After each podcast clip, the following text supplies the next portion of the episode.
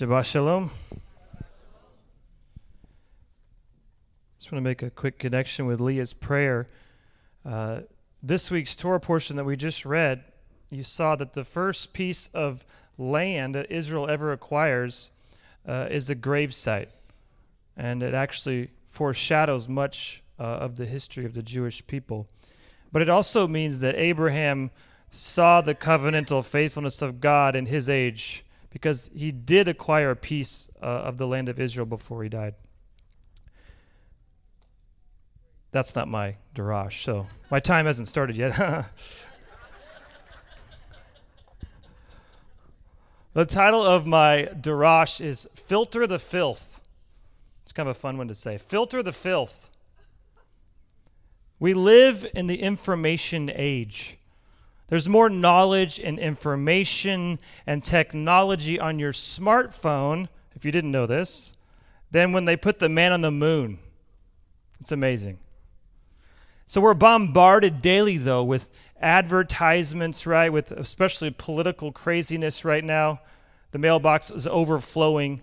We have endless entertainment options. And basically, what that means is we're getting slimed every day. And slime prevents us from hearing God.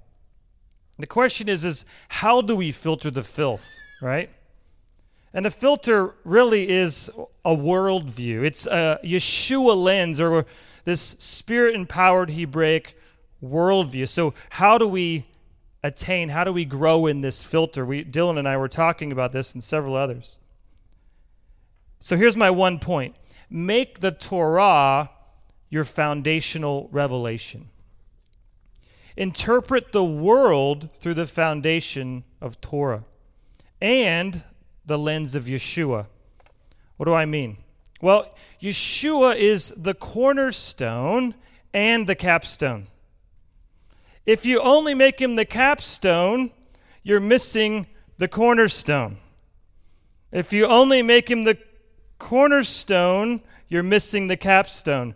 And we often deceived when we get too weighted on one side or the other.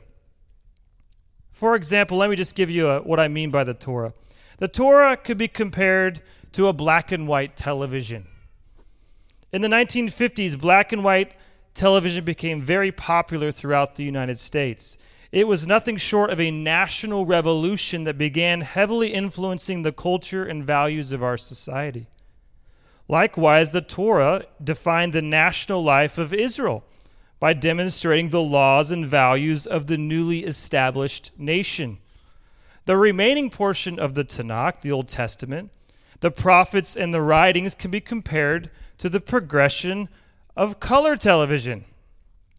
The popularization of color television in the late 1960s was completely dependent upon the technology of the black and white television.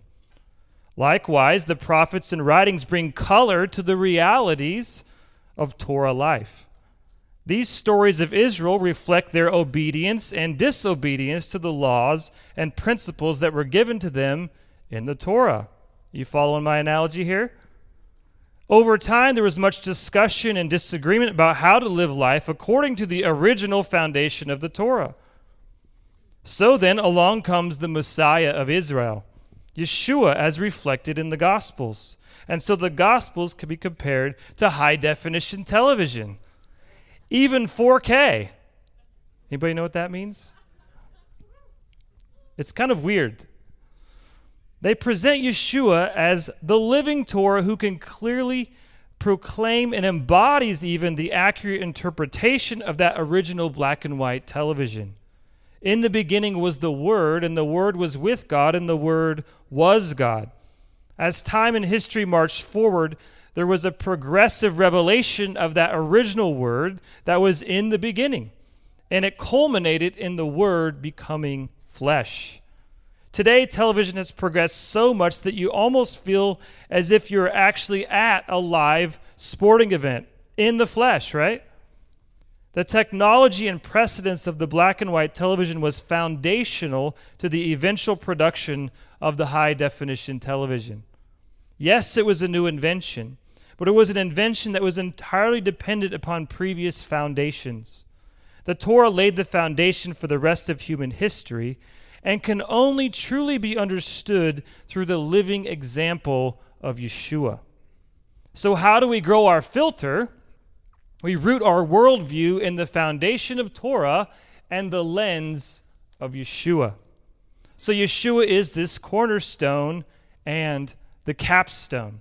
So, how do we do that? I just want to read this passage from Luke 24 where Yeshua gives us uh, instructions. This is after the resurrection. He says, Everything written concerning me in the Torah of Moses and the prophets and the Psalms must be fulfilled. These are the sections. This is the entire Tanakh here. Then he opened their minds to understand the scripture. And he said to them, So it is written that the Messiah is to suffer and to rise from the dead on the third day, and that repentance for the removal of sins is to be proclaimed in his name to all nations, beginning from Jerusalem. So, who opened their minds to the scripture here? Yeshua, right? But the problem here is that he says, So it is written, but nowhere in the Tanakh does it just explicitly lay out what he just said here that he's going to rise in three days. What, right? On the surface of the Tanakh, it doesn't say that. What, so the key is this He's saying you have to study or you have to meditate with Yeshua. He's the one that opened their minds, right? You have to meditate with Yeshua to get the lens of Yeshua. So Yeshua is the one who guides us into this Torah foundation. Let me just show you this and we'll close.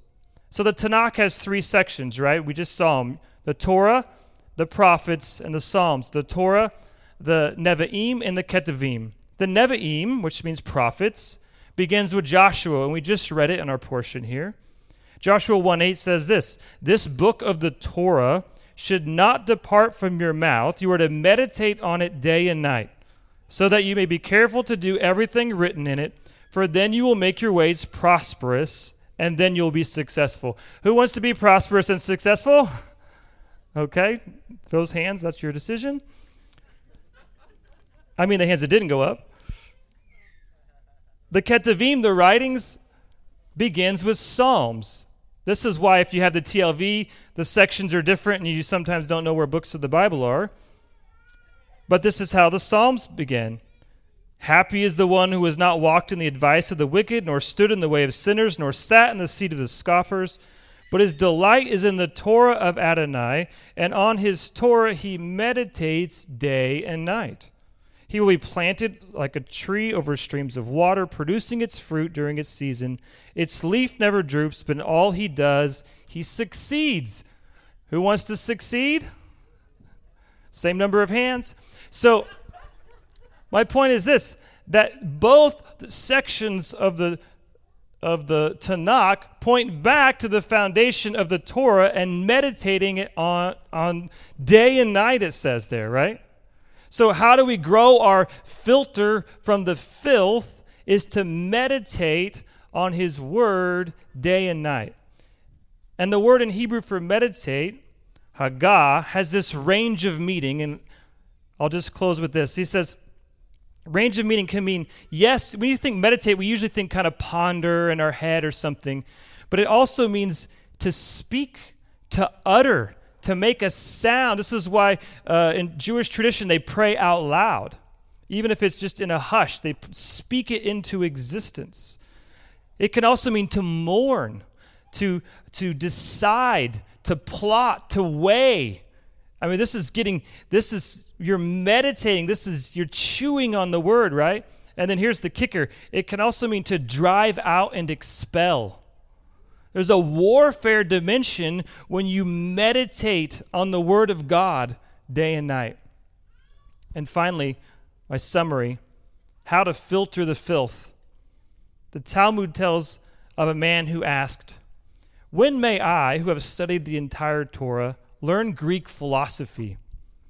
The rabbi referred him to Joshua 1 8, saying, You must meditate on the Torah day and night Therefore, go and find a time that is neither day or night, and at that time you may study the wisdom of the Greeks. Shabbat Shalom.